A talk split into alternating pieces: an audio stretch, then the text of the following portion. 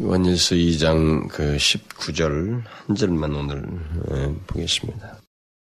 네, 읽기를 우리가 18절, 19절을 음, 함께 읽어보도록 하겠습니다. 18절, 19절 시작. 아이들아 이것이 마지막 때라 주 그리스도가 이르겠다함을 너희가 들은 것과 같이 지금도 많은 주 그리스도가 일어났으니 이러므로 우리가 마지막 때인 줄 아노라.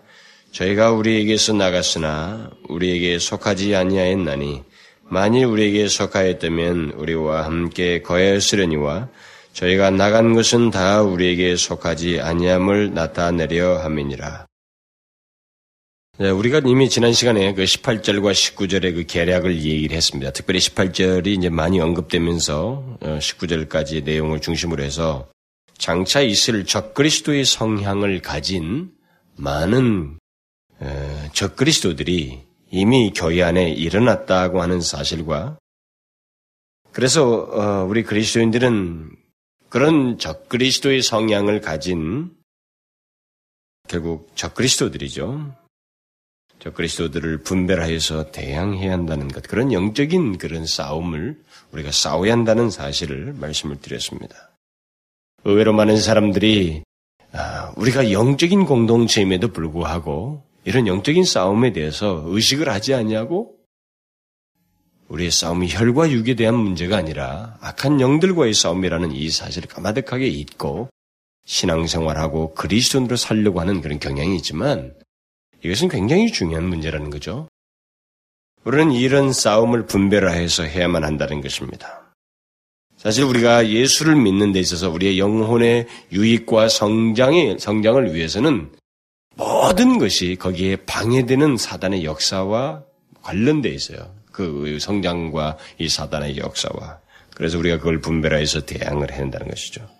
많은 사람들이 그걸 분별을 하지 못합니다. 이 영적인 싸움의 문제를 분별하지 못하고 그냥 이 세상에서 배운 과학적인 지식처럼 이것은 그냥 이런 우연한 사건이고 그냥 내가 혈과 육에 대한 내 아는 친구의 문제이고 어, 그 우리가 아는 그 가족의 문제이고 단순한 사건처럼 여기지만 그것으로 해서 결국 하나님을 향한 우리의 영혼의 상태가 손상을 입고 하나님 앞에 나가는데 걸림돌이 되고 있는 장애가 되고 방해를 일으키는 그 요인이 되기 때문에 결국 이것은 뭡니까? 우리의 싸움이 혈과 육이 아닌 악한 영들과의 싸움이라고 하는 사실을 시사해 주는 것입니다. 그것을 일차적으로 교회적인 입장에서 음, 이미 그것을 의식하지 않고 있는 마치 먼 얘기처럼 생각하고 있는 그 당시의 성도들에게 요한이 이제 편지를 써서 아니다라는 것이죠. 현재 있다. 그리고 그것을 분별해서 대항해야 된다는 사실을 말해줬습니다. 특히 우리가 읽은 오늘 본문에서 요한이 교회에서 떨어져 나간 사람들을 그 이제 말을 하고 있습니다. 그래서 교회에서 떨어져 나간 사람들을 그런 얘기를 하면서 네, 그 사람들을 말고 예, 남아있는 사람들, 다시 말하면 신실한 그리스도인들이 참된 그리스도인들에게 이 편지를 통해서 결국 떨어져 나간 사람들을 얘기하는 것도 남아있는 사람들에게 유익이 되는 권면과 그들에게 필요한 말씀을 주기 위해서인데, 예, 그들에게 필요한 말씀 유익을 주기 위해서 많은 적그리스도들로 인해서 결국은 내가 이 편지를 쓴 것은 너희들이 너희들을 위한 것이니까 그런 적그리스도가 일어난 것을 알고 그것을 인해서 당황하지 말라는 거예요. 요동하지 말라는 것입니다. 그것을 지금 이 요한의 이 서신의 내용 속에 의도를 담고 이와 같은 말을 하고 있는 것입니다. 사실 교회 안에서부터 어떤 이들이 이탈하게 된다. 이것을 우리가 이것을 목격하게 될 때 또 이탈하는 과정을 우리가 직접 목격하고 거기에 내 자신이 관여되고 관여되고 그런 것에 대해서 마치 신경을 쓰고 그럴 때 우리가 이런저런 혼란스러운 모습과 또 거기에 따른 뭐 주장들을 우리가 듣게 될 때 많은 사람들은 적지 않게 당황을 합니다. 음? 1세기 당시에 그런 모습이 있었던 것처럼 사실 그런 현상을 보게 될 때 사도 요한이 이런 말을 통해서 당황하지 말, 말도록 하게, 당황하지 않도록 하게 이런 글을 쓰는데 우리는 사실 예수를 믿는 사람이 신실하게 믿는 사람들에게 있어서 그런 정말 나름대로 성경에 대한 어떤 기초적인 진리들을 가지고 있고 하나님의 은혜가 무엇이고 교회가 무엇인지를 대충 알고 있는 사람임에도 불구하고 그런 이탈하는 과정을 보고 그런 사람들을 우리가 보게 될 때 거기서 다소 동요를 일으켜요. 우리가 혼란에 빠집니다. 당황을 합니다. 많은 사람들이. 그런데 그런 것으로 인해서 요한은 아니라는 거죠. 그런 것이 마지막 때에 있겠다 한 것이 바로 지금 있고 일어나고 있, 는 것이고 그것이 바로 너희 주변에서 심지어 너희 안에서 일어나고 있다. 그러니까 그런 것에 대해서 바른 시각을 가지고 이해를 하고 당황하지 말라라는 거예요. 이런 의도와 권면이 담긴 이 요한의 메시지는 지난 우리 한국교회 20년을 돌아보면 뭐 30년도 좋습니다. 뭐 2, 30년을 돌아보면 그때 우리나라의 그 교회 역사와 뭐 한 3, 4년 더 뒤로 가도 돼요. 그런 교회 역사와 그 심지어 오늘날까지도 마찬가지예요. 오늘날까지 우리 한국의 이 교회 현실에 보면 사실 이런 메시지는 뭐 별로 그렇게 유익할 것 같지가 않지만 우리에게 하나의 눈을 뜨게 해주는 중요한 말이에요. 지난날 우리가 보게 되면 너무도 필요한 말씀이에요, 이런 내용이. 왜냐하면 많은 사람들이 우리가 지난 2, 30년 사이에 뭐 한국 교회에 막 많은 사람이 들어왔어요, 진짜. 우리는 철저하게 진짜 우리나라는 이 유교와 이 불교 사회였어요. 그런 사회에서 그런 것을 끊어버리는, 끊어버리는 그, 그것을 저버리고 거기서 예수 그리스도로 향하여서 그 옛날 구습을 끊어버린 것 때문에 많은 핍박을 받았습니다. 그렇게 우리는 많은 사람이 교회에 들어오기도 했지만 들어온과 동시에 또 막 얼마 있지 않아서 막 빠져나가는 역사가 지난 30년 역사예요. 특별히 10년, 지난, 특별히 지난 10년, 15년 이상가는 빠져나가는 숫자가 못지 않았습니다. 결국 많은 사람들이 교회와 관련해서 생기는 문제들로 인해서 당황해서 떠난 거예요. 그 나간 사람들의 이유는 일반적으로 교회 안에서 있었던 여러 가지 부정적인 일들 때문이라고 이제 결론을 지어집니다. 그게 보편적인 얘기들이에요. 여러분도 아시겠지만 전도를 하다 보면 우리가 적, 어, 듣는 게 바로 그 얘기 아니, 아닙니까? 적지 않은 사람들이 교회 안에서 쉽게 보아왔던 부정적인 모습들을 아주 잘 지적해요. 그래서 그들은 그것이 싫어서 교회를 안 다니겠다고 말하는, 말하는 것을 우리가 듣게 됩니다. 그런 사람들 중에는 이미 교회의 분열과 그 분열 과정에서 보인 비상, 비상식적인 그런 태도와 싸움을 교회 안에서 보고 소위 하나님을 믿는다고 하는 사람들이 교회를 다닌다고 하는 사람들이 이럴 수 있어 라고 하면서 자기가 신앙과 이것 사이가 매치가 안 된다고 눈으로 보는 것 사이 매치가 안 된다는 것 때문에 그런 자기가 본 좋지 않은 그 일들로 인해서 떠나버려요. 그래서 떠난 사람들이 많이 있었어요. 우리가 그것을 많이 만나게 됩니다. 제가 심지어 신방 가보면 부모님들 이렇게 물어보잖아요. 예수를 믿느냐 그러면 옛날에 예수를 믿었다. 심지어 그 중에는 어떤 사람들이 우리 부모님 중에 어떤 분은 집사까지 했었습니다. 그럼 지금은 예수를 안 믿습니다. 이렇게 말하는 어, 사람들도 있어요. 그게 참 많습니다. 심지어 현재 교회도 마찬가지예요. 현재 교회에 다니고 있는 사람들 중에도 사실 그들과 이미 나간 사람과 거의 흡사한 과정을 받고 있는 사람들이 상당수가 있습니다. 그러니까 분별을 못하는 거죠. 이때 당시도 분명히 요동하고 있었거든요. 나가는, 나가는 사람이 자기와 직접 교제를 하고 있던 사람이 공동체에서 빠져나갔기 때문에 이건 참 이상한 일이에요. 그러니까 남아있는 사람에게는 상당한 혼란을 야기시키는 겁니다. 동료가 일어나고 있어요. 그러니까 사도 요한은 편지를 써서 동료하지 말라는 거죠. 오히려 그 실체를 봐라. 분별을 하라고 지금 가르쳐 주고 있어요. 그러니까 우리는, 우리는 사실 이제 요 사도 요한이 있었던 것 같이 더 근본적인 이런 문제가 아니라 할지라도 여러 가지 문제로 인해서 자꾸 결과적으로는 떨어져 나가는 나간 사람들이 지난 10년, 15년 사이에 많이 있었단 말이죠. 그런데 문제는 지난날의 역사뿐만 아니라 현재예요. 현재도 나갈 가능성을 가지고 있는 이미 나간 사람들이 걸어갔던 그 과정에 선 사람들이 있어요. 그게 그 무슨 어떤 사람들이냐? 교회를 지금 다니고 있는데 몸은 교회 안에 있지만 대단히 소극적인 태도로 마치 경계선에 서 있는 듯이 신앙생활하는 사람들이에요. 자기가 보고 경험한 것으로 인해서 이게 싫은 거예요, 교회가. 그래서 쫙 물러서 가지고 그냥 아주 소극적. 그러다가 그 소극적인 태도 속에서 필요에 따라서 뭐 사업상 아니면 가족의 문제, 뭐 심지어 공부하는 문제, 뭐 진로의 문제, 뭐 그런 문제가 좀 야기되면 즉각 즉각 그 경계선에 서서 들락달락거리듯이 하는 거예요. 아주 소극적으로 신앙생활을 한다 이 말이죠. 그렇게 하면서 결국은 자기가 교회 안에서 보고 경험한 것을 해서 당황하고 있고 결국 흔들리고 있다고 하는 사실을 그런 식으로 보여주는 거예요. 이전에 그렇지 않았는데 서서히 그렇게 된 거예요. 그러니까 결국 그 사람이 가는 과정이 이를 이전에 떠나간 사람들이 겪는 똑같은 과정을 겪고 있는 거예요. 당황하고 있다는 거죠. 지금도 그런 식으로 보고 갈려져 나간 이런 사건을 교회 안에 부정적인 일로 인해서 당황하고 있는 사람들이 교회 안에 있습니다. 지금도. 더 이것을 여러분들 구체적으로 알려면 실제적으로 그 어떤 한 그 방송사에서 기독교 방송사가에서 통계를 낸그 어, 내용을 내용에서도 그게 나와요. 큰 교회에 모여 있는 비등록교인들의 숫자가 무려 10% 넘는다는 거죠. 그러니까 목양을 안 받는 거예요. 목사도 몰라요, 이게. 이거 분명히 교회 안에는 목양 관계가 있어야 되거든요. 주님께서 그것을 하나의 그 본보기로 보여줬단 말이에요. 목양 관계가 들어가 있어야 되는데 그 영혼이 어떤 상태에 있는지 그 상태에 따라서 이 하나님께서 이 일종의 목양을 하는 거죠. 예? 목자가 이렇게 양을 인도하듯이 그런 상태를 따라서 어떻게 인도하도록 관계에 들어와야 되는 관계에 안 들어와 있는 거예요. 목사도 모르는 거예요. 적 등록도 안 돼 있죠. 그냥 예배만 참석 빠져나가는 거예요. 주일 날 예배가 고작인 것이죠. 그렇게 등록도 하지 않은 채 파악도 되지 않은 사람들, 그저 숫자상으로만 좀 참, 그 한, 계산해 볼 때 한 10% 이상이 그런 사람들이 있다, 이 말이에요. 어쩌면 그런 모습은 대부분의 큰 교회 속에서 우리가 공통적으로 발견할 수 있을 겁니다, 우리나라에서. 근데 뭐예요, 결국? 그런 사람들은 이 세대 교회 안에서 일어나는 일들로 인해서 당황하고 있는 거예요. 그래서 큰 교회를 딱 피난처로 삼아가지고 딱 숨어 있는 겁니다. 경계선을 왔다 갔다.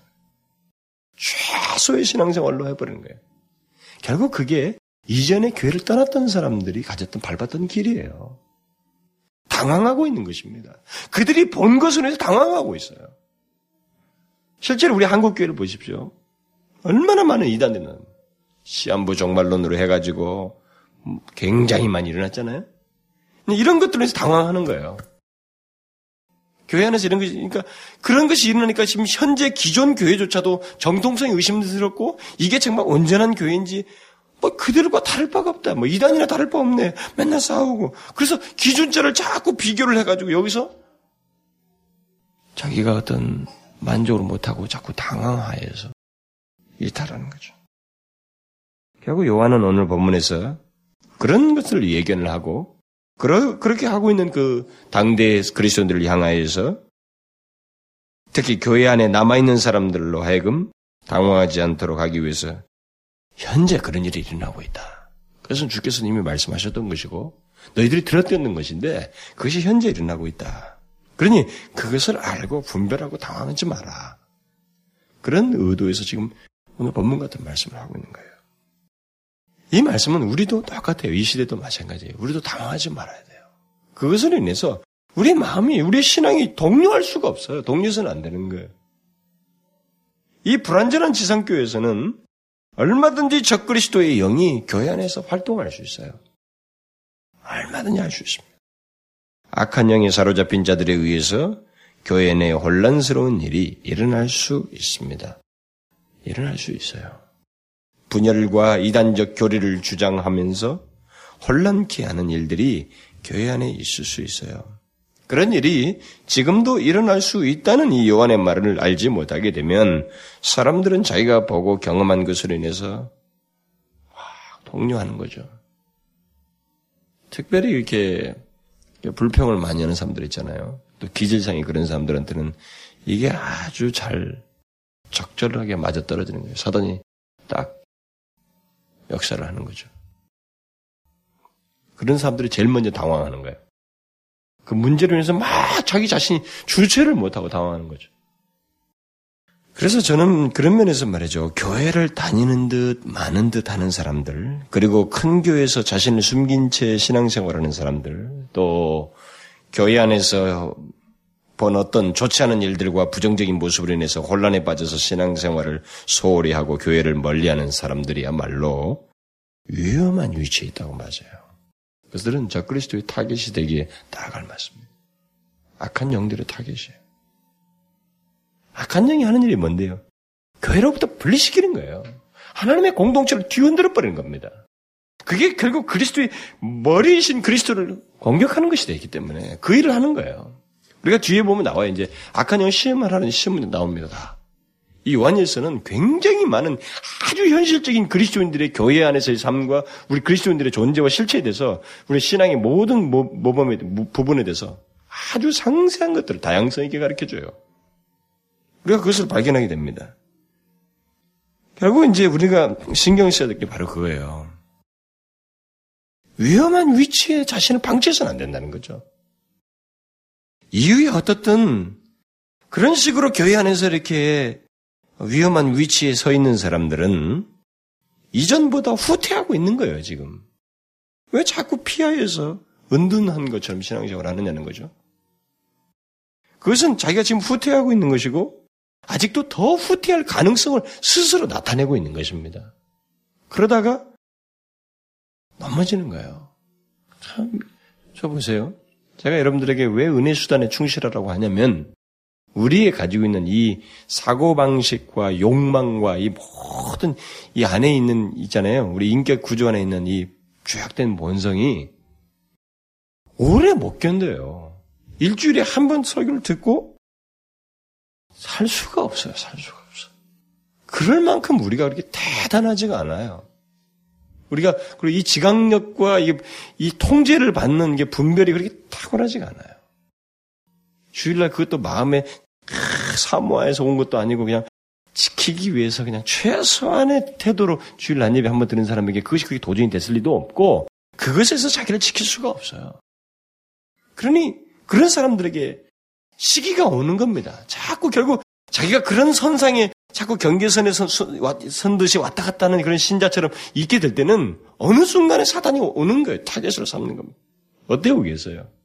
사건과 위기와 어떤 어려움이 왔을 때 또 마침 보니까 뭐 그래 보니까 이게 뭐 그렇게 기독교가 말하는 거 내가 봐도 내가 경험한 것만 봐도 그렇고 생명력도 없고 정말 주님이 살아서 역사한다고 하는 것도 그렇게 보이는 것 같지도 않고 모든 게다 맞아 떨어지는 거예요. 그리스도의 기분은 기, 뭐 그리스도의 부활했다고 하지만 그 부활이 뭐 어떻게 된지도 믿어지지도 않고 그래서 서서히 밀려 떨어져 나가 버리는 거예요. 그건 아주 쉽게 이루어질 수 있어요. 그래서 제가 경계선에 선 사람들은 다 위험해요. 무슨 사단의 타겟입니다. 요한은 저 그리스도가 우리 안에 있다는 거죠. 그런 현상 때문에 동료하는 게 아니라는 거예요. 우리가 본 현상과 사건 때문에 동료해서는 안 된다는. 그런 사람들은 너무 감정적으로 보는 거예요. 그냥 그 인정에 의해서. 우리 한국 사람들은 대단히 인정이 약하잖아요. 인정해서 보고 그런 것에 의해서 현재를 분별하기 때문에 그런 실수를 한다는 거죠. 부정적인 마음의 상태가 결국 그런 사람들에게 쉽게 찾아와요. 결국은. 그래서 탁 떨어져 나갑니다.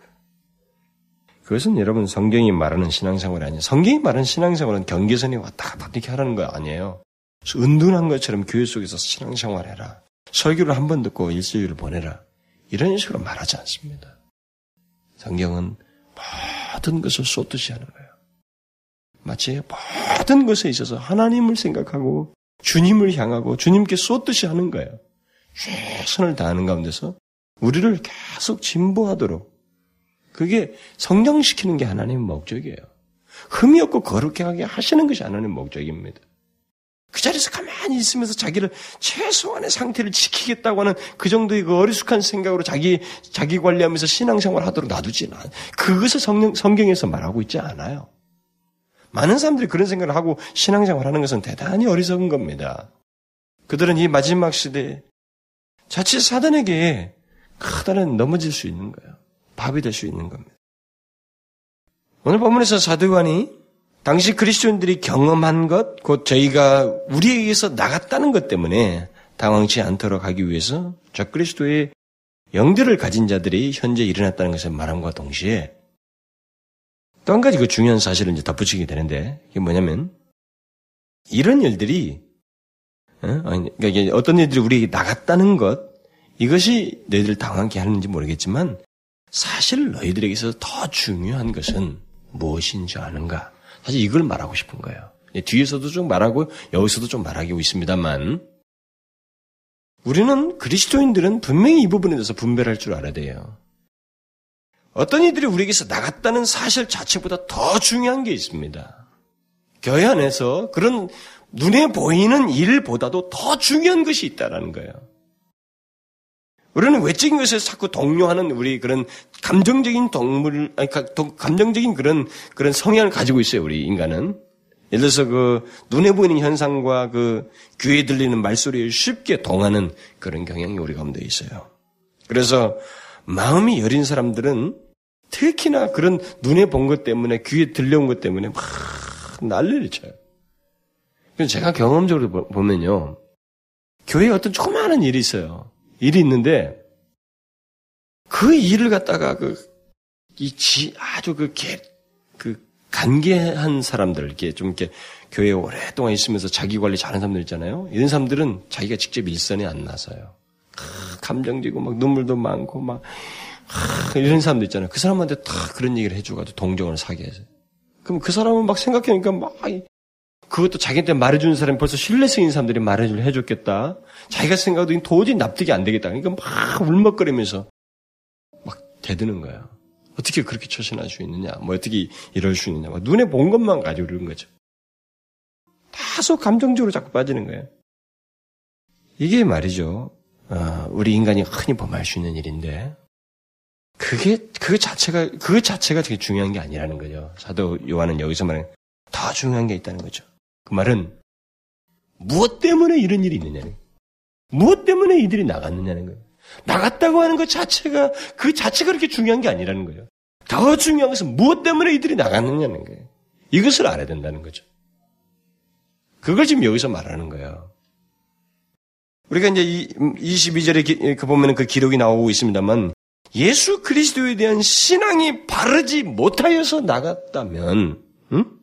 나간 자라면 거기에는 일체 우리가 그렇게 감정의 동료를 일으켜서는 안 된다는 거예요.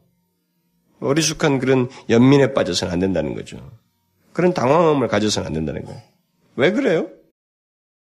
바로 그런 부류는 설사 몸이 교회 안에 있다 해도 적그리스도의 영을 가지고 있는 사람들이에요. 이건 적그리스도들이기 때문에 그렇습니다. 그리스도를 위하는 자들이 아니라 궁극적으로 그리스도에 대항하는 자들이에요. 그들은 소속이 완전히 다른 사람들입니다.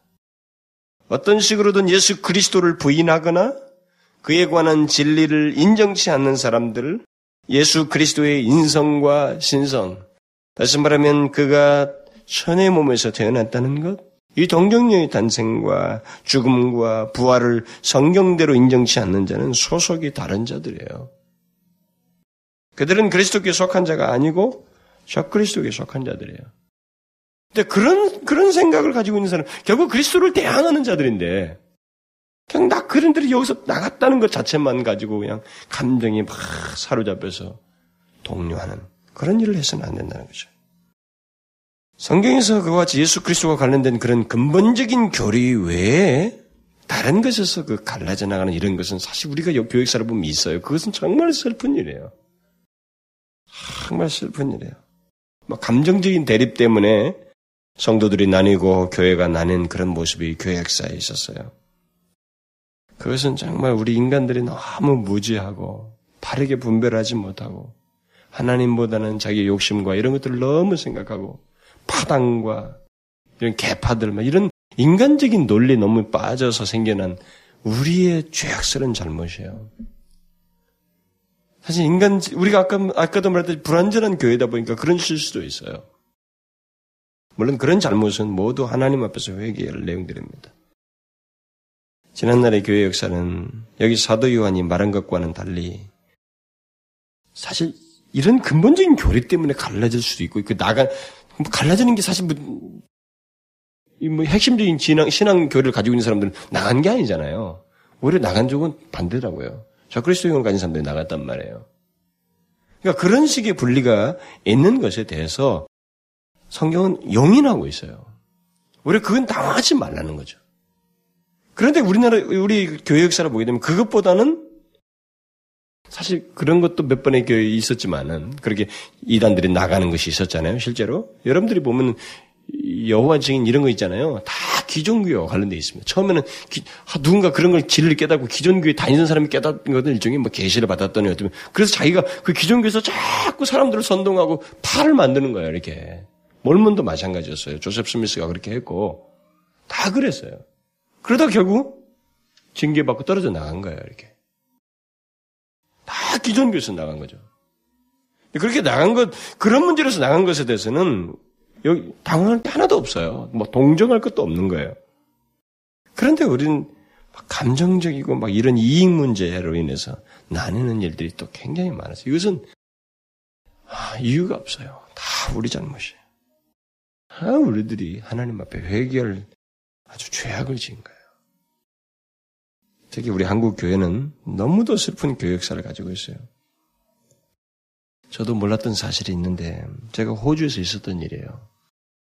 그 제가 그 사역을 하던 교회가 호주 장로교에 속해 있습니다. 한인 교회지만 호주 장로교에 속해 호주 장로교가 상당히 보수적이에요. 그 사람들이. 근데 그 제가 이제 거기 이제 청빙을 받아서 있는 동안에 저희에게 이제 신학을 제가 더 자기 호주 장로에서 좀 첨가할 공부가 당신들이 예, 있는지 없는지를 나한테 조사를 하기 위해서 그 신학위원회가 저와 인터뷰를 했어요. 근데 그때 목사님이 저한테 인터뷰하기 전에 네가 속한 그 저기 장로교 교단이 어딘지를 어, 물으면서 그 그것을 뭐 또 책을 하나 꺼내더니만 손으로 지적하라는 거예요. 그래서 난 그걸 딱 봤으면 나도 그런 책 못 봤어요 이전에요. 그런데 대한예수교 장로교라고 하는 이름을 가로, 가로치고 뭐 합동 영어로 뭐 통합 이렇게 써 있어요 다 개혁 이렇게 돼 있었다고. 그렇게 썼는데 무려 몇십 개가 되는 거예요. 대한예수교 장로교가. 뭐 정통 보수 무슨 뭐 해가지고 하, 좀 놀랐어요. 저도 놀랐다고. 그 사람들 벌써 다 알고 이제 저한테 찍으라고 하는 거죠. 네가 어느 교단인지. 제가 후에 안 것입니다만은 그들 중에는요, 그런 교단들 중에는 몇 개 교회, 겨우 심지어 대여섯 개의 교회가 교회 그 목사들이 교단을 만들어 가지고 그들 교회 중에 그한 어, 교회에다가 그 센터를 두고 막 어떤 신학 과정을 세워 가지고 거기서 목사들을 배출하기도 하는 그런 그 일들을 그래서 이렇게 교단을 막 그 또 늘리기 위해서 목사를 무려 속성 코스로 안수를 주는 그런 일이 있다는 걸 알게 됐어요. 심지어 뭐 아주 짧게는 3개월, 6개월, 1년이 있다는 거예요. 빨리 교세를 불리기 위해서 그리고 속성 코스를 함으로 인해서 그 저기 비싼 등록금을 통해서 경제적 충원을 하기 위해서 그런 악한 일을 한다는 거죠. 이런 모든 것은 어떤 이유로도 정당화될 수 없어요. 근데 그들도 사실 이 성경을 다 쓰거든요. 뭐 그렇다고 우리가 눈에 띄게 그렇게 교리적으로 빗나가지도 않았어요. 그런데 그런 짓을 하는 거예요.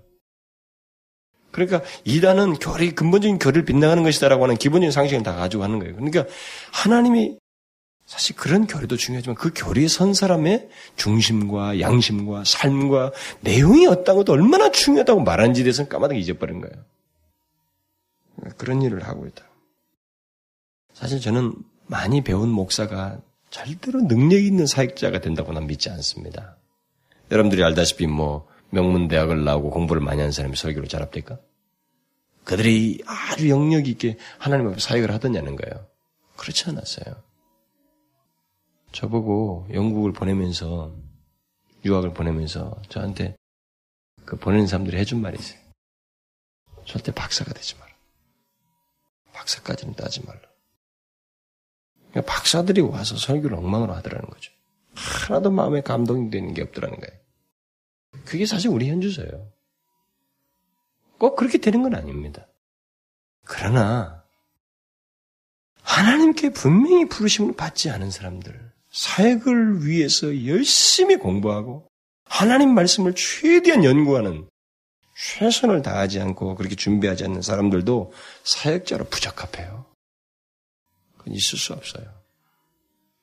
스펄젠이나 로든스처럼 신학의 과정을 밟지도 않고도 목사가 된 사람도 있습니다. 그러나 그들은 신학 과정을 밟은 사람보다 무려 진짜 10배가 넘는 탁월한 지식을 스스로 막, 막 그냥 생산성 있게 공부를 했어요.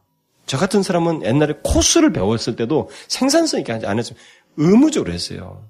수업 듣기 싫어 도중에 나가기도 했습니다. 솔직히 말하면. 아주 일종의 농땡이도 피웠죠.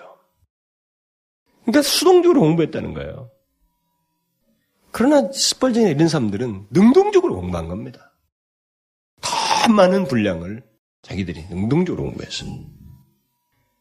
꼭 과정이 중요한 건 아니지만 최소한 최선을 다하는 거예요.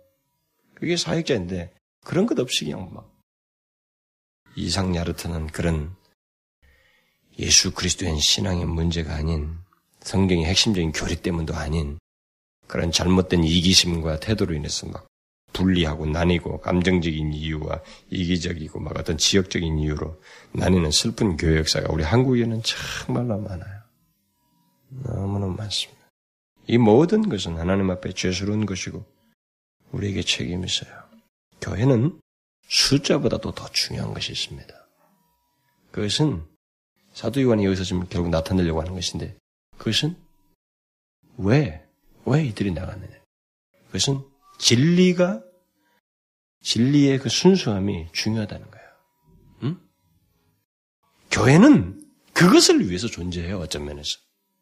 하나님이 교회를 통해서 나타내시고자 하는 하나님의 그 말씀이 있어요. 네? 그의 원하심이 있습니다. 그가 우리 교회를 통해서 나타내는 진리가 있어요. 그 진리는 교회 안에서 최대한 순수하게 지켜져야 돼요. 이것 때문에 이것이 깨지는 관계에서 떨어져 나가는 이런 자그리스도의 영이 사로잡힌 사람들은 얼마든지 당할 필요가 없는 거예요. 그런데 이런 진리의 순수함의 문제가 아닌 다른 문제로 자꾸 깔려지는 것은 별로 좋지가 않아. 복음의 순수함이 이 진리의 순수함이 교회의 생명이에요. 이 복음의 순수함에서 이탈하는 것, 그래서 떠나가는 것에 대해서는 뭐 우리는 신경 안 써도 돼요, 어쩌면은. 어쨌든 우리 시대는 그런 이유가 아닌 다른 이유에서 교회로부터 떠나가는 모습이 많다는 것이 아쉬워요. 물론 무슨 많은 이단들이 교회로부터 떨어져 나간 것도 있지만 아, 그런 것이 있다는 것이 아쉬워요.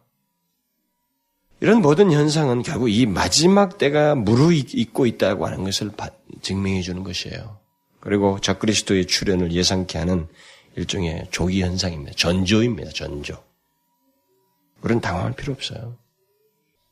왜 그러냐면 이제 더 궁극적으로 오늘 본문 19절에서 말하는 아주 중요한 내용이 있는데 더 중요한 나간 사람보다 더 중요한 내용이 이제 결국 사도 요한이 말하는데 그것은 뭐냐면 나가지 않은 사람들이에요.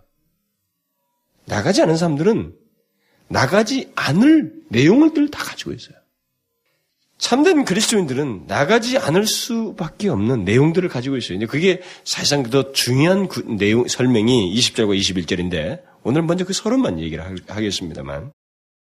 요한은 여기 19절에서 나가지 않고 있는 사람, 나가지 않고 그 남은 사람들은 우리에게 속하였다라는 말을 통해서 본질상 그들은 교회에 속한 자들이다라는 것을 말해주고 있어요. 물론 여기서 우리에게 속하였다. 뭐 이런 말을 쉽게 말하면 교회에 속하였다고 했을 때 그 말의 뜻은 어떤 사람들 사이에 어떤 교회에 몸을 담고 있다라는 그런 의미는 아닙니다. 이미 나간 사람들도 과거에는 그 몸을 담고 있었어요, 교회 안에. 그런 의미가 아니죠. 그러므로 여기서 속하였다고 하는 이 말의 뜻은 단순한 소속, 외형적인 몸의 소속이 아니라 보통 참된 그리스도인들이 다 하는 모습인데 자기가 교회의 한 부분으로 여기는 거예요. 그래서 이 교회와 자기 사이가 뗄 수 없는 생명의 관계인 줄 알고 교회와 함께 사는 거예요. 이게 교회에 속하였다는 말의 뜻이에요. 그래서 이런 걸 저, 이 속하였다는 말, 로준스는 교회와 생사고락을 같이 한다, 이런 말로 그는 표현을 했어요. 단순히 교회에 나가서 이름만 걸고 있는 그런 사람들이 아니라 교회에 속하였다고 하는 것은 교회에 그저 의미 없이 다니는 건 아니라 교회와 아주 유기적인 관계를 갖고 있다는 생명의 유기적인 관계를 갖고 있다는 거예요. 교회와 유기적으로 묶여 있는 사람들은 교회 안에 있게 되는 하나님의 생명과 하나님의 기쁨을 가지고 있을 뿐만 아니라 하나님의 원하심과 그의 영광을 위해서 교회와의 유기적인 관계 속에서 막 섬기는 거죠. 어? 내가 결국 한 부분이지만 이것을 통해서 하나님의 영광과 그의 원하심이 나타난다는 것. 이런 유기적인 관계를 갖고 있다는 것. 그게 교회에 속한 자들이에요. 어떤 사람들은 교회 소속을 기피합니다. 예, 오늘날 교회도 특별히 한국 교회가 하도 이렇게 실수를 많이 하니까 그런 것에 질려가지고 교회 소속을 기피해요. 뭐 외국에도 그런 것이 있었습니다. 교회의 부정적인 모습을 이유로 해서 교회를 떠나고 또 무교회론을 주장하고 무교회주의를 주장하기도 합니다. 그러나 여러분 초대교회 때부터 성령이 임하실 때 하나님의 백성들은 유형적인 교회를 구성했어요. 우리가 지금 가지고 있는 이런 식의 교회를 공동체를 구성한 겁니다. 그것은 성도 간의 성도 간의 성령이 임하여서 역사하신 것에 대한 아주 자연스러운 결과였어요. 성령이 이 사람 저 사람 그룹 사이에 그 백성들 가운데 임하니까 이들이 다른 것을 취하지 못했어요. 다른 형태는 바로 교회를 구성한 그런 교회의 특성을 나타낸 거예요. 그리스도의 통제를 받고 그리스도의 지시를, 지시를 따서 움직이는 그런 교회를 구성했어요. 설사 1세기부터 교회 안에는 불협화음이 있었습니다. 갈등이 있었어요. 거짓 교사들에서 혼란이 있었습니다. 그럼에도 불구하고 사도들은 그런 교회들을 없애라. 그런 교회들로부터 떠나라. 이런 식의 동정어린 말을 하지 않았어요. 그리스도 교회 안에서 세워져 나가야 된다고 하는 사실. 너희들은 서로 사이 어떻게 태도를 갖고 교제를 하고 신앙의 권면을 해야 되는지 이런 것을 끝없이 권해요. 여러분 고린도서가 그거 아니겠어요? 특별히 얼마나 고린도 교회가 문제가 많았어요. 그런데도 고린도서 13장은 사랑장을 말하면서 서로 간에 어떻게 해? 너희 안에 최고는 사랑이다. 서로 세워야 된다고 하는 것. 다른 은사보다도.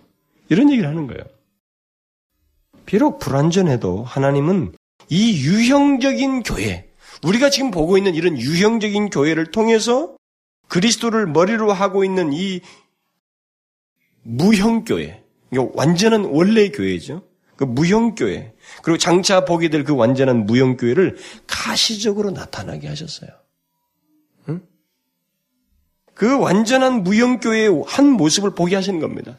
장차 그리스도를 머리로 해서 진짜 그 몸의 지체인 온전한 그리스도인들만으로 구성된 그 완전한 교회를 조금이라도 소규모로 맛보고 가시로 나타나게 하기 위해서 이 유형교회를 존재케 하셨어요. 그러므로 주님께서 다시 오실 때까지는 아무리 큰 혼란이 있어도 이 유형교회가 있게 돼 있어요. 응? 우리들이 모여서 하나님을 경배하고 하나님의 은혜와 성령의 교통하심을 나타내는 현재 교회의 모습을 계속 갖게 되어 있습니다. 교회의 부정과 온전치 못함을 운운하면서 자기식의 신앙생활을 주장하면서 교회를 떠나는 것은 그것은 스스로 잘못하는 거예요. 그건 스스로 함정을 파는 거예요. 마치 자기 의에 빠져서 하나님의 의 앞에 굴복지 못하는 어리석음을 범하는 거예요. 본문에서 교회로부터 이탈하지 않는 사람들은 교회와 자신들과의 유기적인 관계에서 그리스도의 생명을 공유하고 있, 공유하고 있음을 말해주고 있는 거예요. 진실로 교회에 속한 사람들은, 다시 말하면 참된 그리스도인들은 그리스도의 생명을 자신이 가지고 싶은 만 아니라 이것을 나눈다고요. 응? 다른 사람들과 함께 나누고 성령의 교, 교제와 은혜의 교제를 하게 되는 거예요. 그렇게 함으로써 교회, 교회와 생사 고락을 정말 같이 하게 되는 겁니다. 바로 이런 이유 때문에 교회에 속한 자들은 교회를 이탈하지 않습니다. 이것은 더욱 구체적으로 말하면 나중에 이제 20절과 21절 다 나오지만 예수 그리스도의 생명에 의한 결속이에요. 성령이 그들 가운데 거하셔서 떨어져 나갈 수가 없어요. 성령의 내적, 외적 역사에 의해서 참된 그리스도는 교회를 이탈을 할 수가 없어요. 왜 이탈을 못하는지 이유가 나중에 나와요. 20절과 21절에서. 여기 뭐 기름 부분 얘기가 나오고 그러는데 결국 교회에 속한 자들 그것을 통해서 증명을 하는 거예요. 자기들이 하나님의 참된 백성들인 것을. 그야말로 교회와 모든 것을 같이 하는 거죠. 그러므로 교회에 속한 자는 자신의 신앙 연륜이 더해가면서 교회로부터 멀어지는 게 아니에요. 그러니까 아무리 교회 안에서 뭐 실망스러웠다 손치더라도 그것으로 인해서 교회로부터 멀어지는 게 아닙니다. 그것은 자기가 잘못 분별하고 있는 거예요. 이것이 얼마든지 있을 수 있다고 하는 것, 정사, 그런 문제 속에서 자기가 중요시 여기는 것이 무엇인지를 알지 못하고 있는 거예요. 바르게 분별하지 못하고 있는 거예요. 신앙 연륜이 더해가면서 교회로부터 멀어져서 경계선에 서 있는 게 아니라 그와 반대로 점점 더 비중 있게 교회 안에서 자신의 그 지체된 위치를 가지고 교회의 생명, 다시 말하면 그리스도의 생명을 이렇게 공유하는 거예요. 얻고 나누는 일을 기쁨으로 여기면서 하는 거예요. 그것이 뭐 봉사라든가 이런 형태로 나타나겠지만 궁극적으로 그 내용은 그거예요. 교회의 생명이신 그리스도의 생명을 갈수록 더 깊이 알게 되는 거예요. 그게 신앙의 열린이 가면서 당연히 있어야 될 모습이에요. 그리스도께 속한 자는 바로 그런 그리스도께서 다스리시고 성령께서 역사하시는 그 교회, 그 교회를 통해서 다른 지체들과 함께 거하고 거기서 생명, 그 활기찬 생명력을 발휘해요. 이게 교회에 속한 자라는 뜻이에요. 우리는 여기서 중요한 한 가지를 놓치지 말아야 됩니다. 그것은 하나님의 참된 백성은 교회에 속하여 그리스도의 몸의 일부로서 끝까지, 끝까지 이탈하지 않는다는 거예요. 이탈한 사람과 이탈하지 않은 사람을 여기서 비교적으로 말해줬을 때 그걸 지금 사도 요한이 말한 겁니다. 어떤 어떤 사람들 많은 신학자들은 이 구절이 성도의 견인교리라고 하는 그 견인교리의 하나의 중요한 내용이다 이렇게 말을 해요. 그러니까 끝까지 간다는 거죠. 하나님의 참된 백성들, 교회에 속한 사람은 절대 중간 이탈이 없다는 거예요. 복음으로부터. 그 사람들 끝까지 간다는 거예요. 그렇게 함으로써 그들이 스스로 하나님의 참된 백성을 나타내요. 그 자기 안에 있는 그 성령의 본성, 아니, 이미 그 구별된 자요. 하나님의 참된 백성인 것을 그렇게 증명한다, 이 말입니다. 끝까지 없어요. 이걸 잊지 말아야 됩니다. 주님께서도 말씀하시잖아요. 너희를 내 손에서 빼앗을 자가 없다. 응? 사도 바울이 로마서 8장 끝부분에서 제일 힘있게 말한 게 뭐예요? 바로 그거 아닙니까? 야, 뭐 장래일이든 현재일이든 뭐 죽음이든 무엇이든 말이야. 그리스도의 사랑에서 우리를 끊을 수 있어? 없다니 말이야. 아무것도 못 끊는다는 거예요. 이게 그거예요. 그리스도인은 그리스도의 몸의 교회, 교회로부터, 몸된 교회로부터 절대 이탈하지 않는다는 겁니다. 끝까지 간다는 거예요. 그렇게 소속을 드러낸다는 거죠. 저는 지난 시간에 교회에서 말하는 이탈이 어떤 공간적인 이동이 아니라고 그랬어요. 뭐 교회를 이동한다거나 교단을 옮기는 그것이 아니라고 그랬습니다. 그게 아니라 그리스도의 다스리심과 성령이 교통, 성령의 교통이 있는 교회로부터 떠나는 것 같은 것, 이런 것이 그리스도인에게는 있을 수 없다는 겁니다. 그러니까 한 번 속하면 그리스도인은 영속하는 거예요. 영원히 속하게 됩니다. 교회. 아무리 배교가 있어도 마찬가지입니다. 여러분, 배교가 오고 있어요. 지금도 되고 있지만 더 심해져요. 주님의 재림이 다가오기 전에는 배교가 있습니다. 그 배교는 이 단어 자체는 넌 크리스찬에게 쓴 말이 아니에요. 응? 소위 교회 안에 있다고 하는 사람들에게 쓰는 말이에요. 그러니까 교회 안에서 누가 진짜인지 가짜인지 드러내기도 하는, 하는 일이 생기는 거지, 결국. 배교의 시대가 오는 거예요. 크, 그리스도를 부인하고 덩지는 일이 있는 거죠. 배교의 시대가 오는 거예요. 근데 이때 교회에 속한 사람들은 배교의 시대도 떠나지 않는다는 것입니다. 그러므로 말이죠.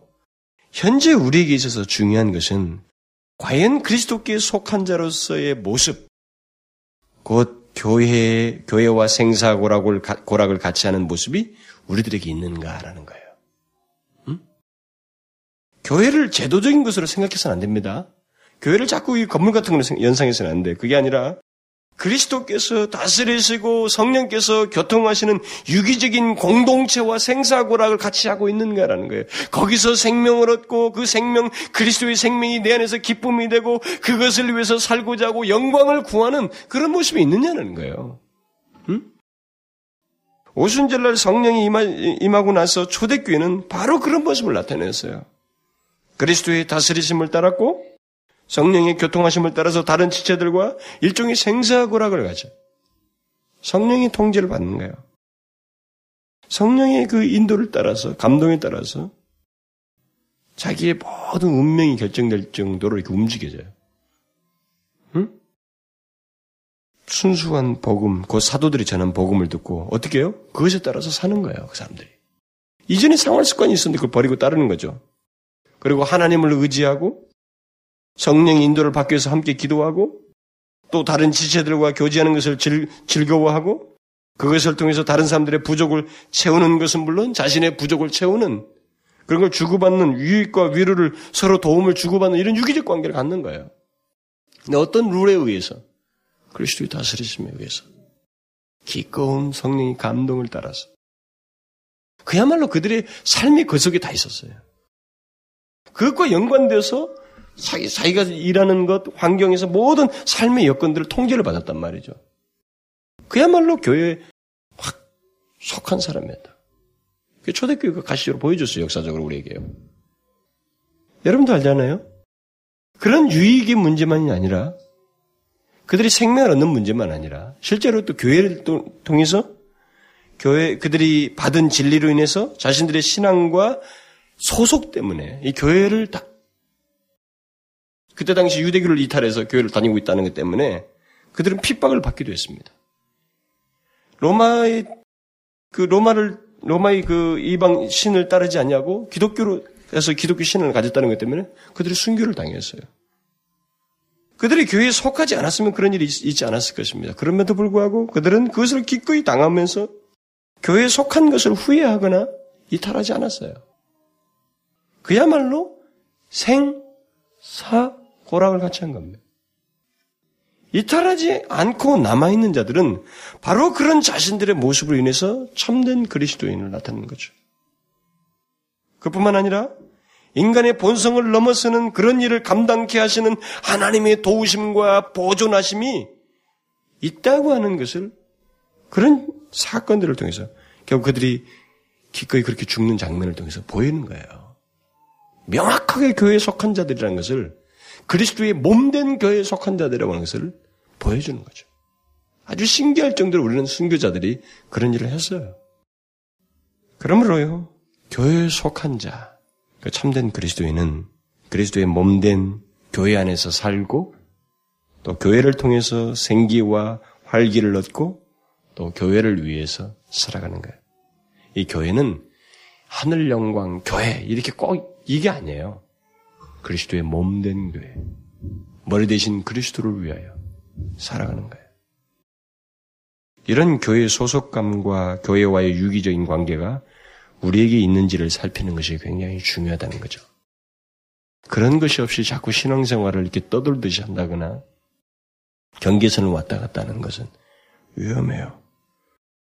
여러분, 교회가 갈수록 혼탁해질 수도 있어요. 다 혼란일 수도 있습니다. 우리가 볼 때, 야, 이게 정말 나도 의심스럽다. 저렇게 남들이 이렇게 하는 거 보면. 그래서 여러분들로 하여금 혼란을 불러일으킬 만한 현상이 얼마든지 교회 안에 앞으로 있을 수 있습니다. 그러나 여러분, 당황하지 마십시오.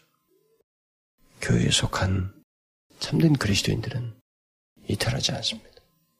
이탈하지 않을 만큼 이유가 있어요. 우리가 다음 주에 보겠습니다만 성령이 거하셔요.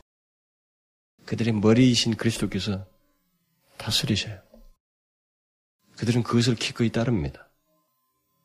교리로부터 그 신앙으로부터 이탈하지 않아요. 그래서 저는 그래요. 여러분들이 모든 은혜의 방편들에 쉼 없이 서야 돼요. 왜냐하면 하나님께서 비록 이런 형태이지만 이런 형태를 통해서 보존하시고 활기를 띠게 하시고 성령이 어떻게 역사하시는지 이런 것을 통해 역사하시니까요. 물론 개별적으로 교회와 아무 상관없이 혼자 무교로운 주장하면서 혼자 있을 때도 그가 어떤 최소한의 어떤 신앙의 태도를 갖고 있을는지는 모르겠습니다. 그러나 많이 있더라도 짧은 기간일 것이고 그는 자기를 그걸 지키기 어려울 거예요. 매말라 죽을 겁니다. 영적으로. 하나님은 교회를 통해서 소송케 하셔요. 여기서 우리에게 생기를 넣으시고 역사하시고 하나님이 기뻐하신 것을 기꺼이 행하게 하시고 또 영광을 나타내게 하셔서 받으셔요. 그러므로 신앙이 여기 들어와야 돼요. 응? 교회 안에서 하나님의 기쁨, 하나님의 생명을 더 알고 느끼고 경험하는 그런 일이 신앙이 깊어지면서 더 있어야 돼요. 자꾸 물러나는 게 아니라고요. 교회에서 이것저것 다 경험하면 이제부터는 아이고 난 다음에 교회 가면 절대 이제 직분 안 맞고 교사 안 맞고 성가대 안 할 거야. 이게 우리들의 보편적인 얘기거든요. 그건 지금 잘못하고 있어요. 잘못하고. 우리 안에 분명히 이 교회는 온전한 교회일 때 나를 지탱시키시고 유지시키시고 나를 더욱 소성시키시고 성장시키시는 모든 요인이 그리스도를 머리로 하여 있는 교회를 통해서 있게 돼 있어요. 응? 그걸 소홀하지 마. 그 안에서 일어나는 특별히 은혜의 수단들에 대해서 여러분들 소홀하지 마십시오. 그것을 통해서 여러분들 성장하게 돼 있습니다. 기도합시다. 오, 그러하신 하나님, 우리를 그리스도의 몸된 교회에 소속하게 하시고, 그리스도의 통제를 받게 하시며, 그뿐만 아니라 그리스도의 생명을 가지고 주를 쫓게 하시니 감사합니다. 주여 우리는 이 세상에 요동하고 첫 그리스도의 영에 의해서 혼란한 일이 교회 안에 있다 할지라도 그것에 동요하지 아니하고 오직 나의 생명 되신 예수 그리스도를 자랑하며 그를 믿는 것만으로도 기뻐하고 오히려 주의 영광을 위해서 살고자 하는 열망을 가진 저희들 되게 하여 주옵소서. 아버지 하나님 오고 오는 세대가 더욱 혼란스럽고 정말 배교의 시대요. 패도의 시대가 오는데 우리가 이 시대에서도 하나님 그리스도께 속한 자로서 그야말로 생사고락을 같이 하는 우리에게 유익도 주고 생명도 주지만 우리는 이탈하지 아니하고 그리스도께 속한 자로서 기꺼이 고난도 당하는 그런 신실한 백성들, 진실로 그리스도를 머리로 하여 온전한 교회, 마지막 완성될 그 유형 교회에 속한 지체로서 끝까지 신앙을 지키는 저희들 되게 하여 주옵소서. 예수 그리스도의 이름으로 기도하옵나이다. 아멘.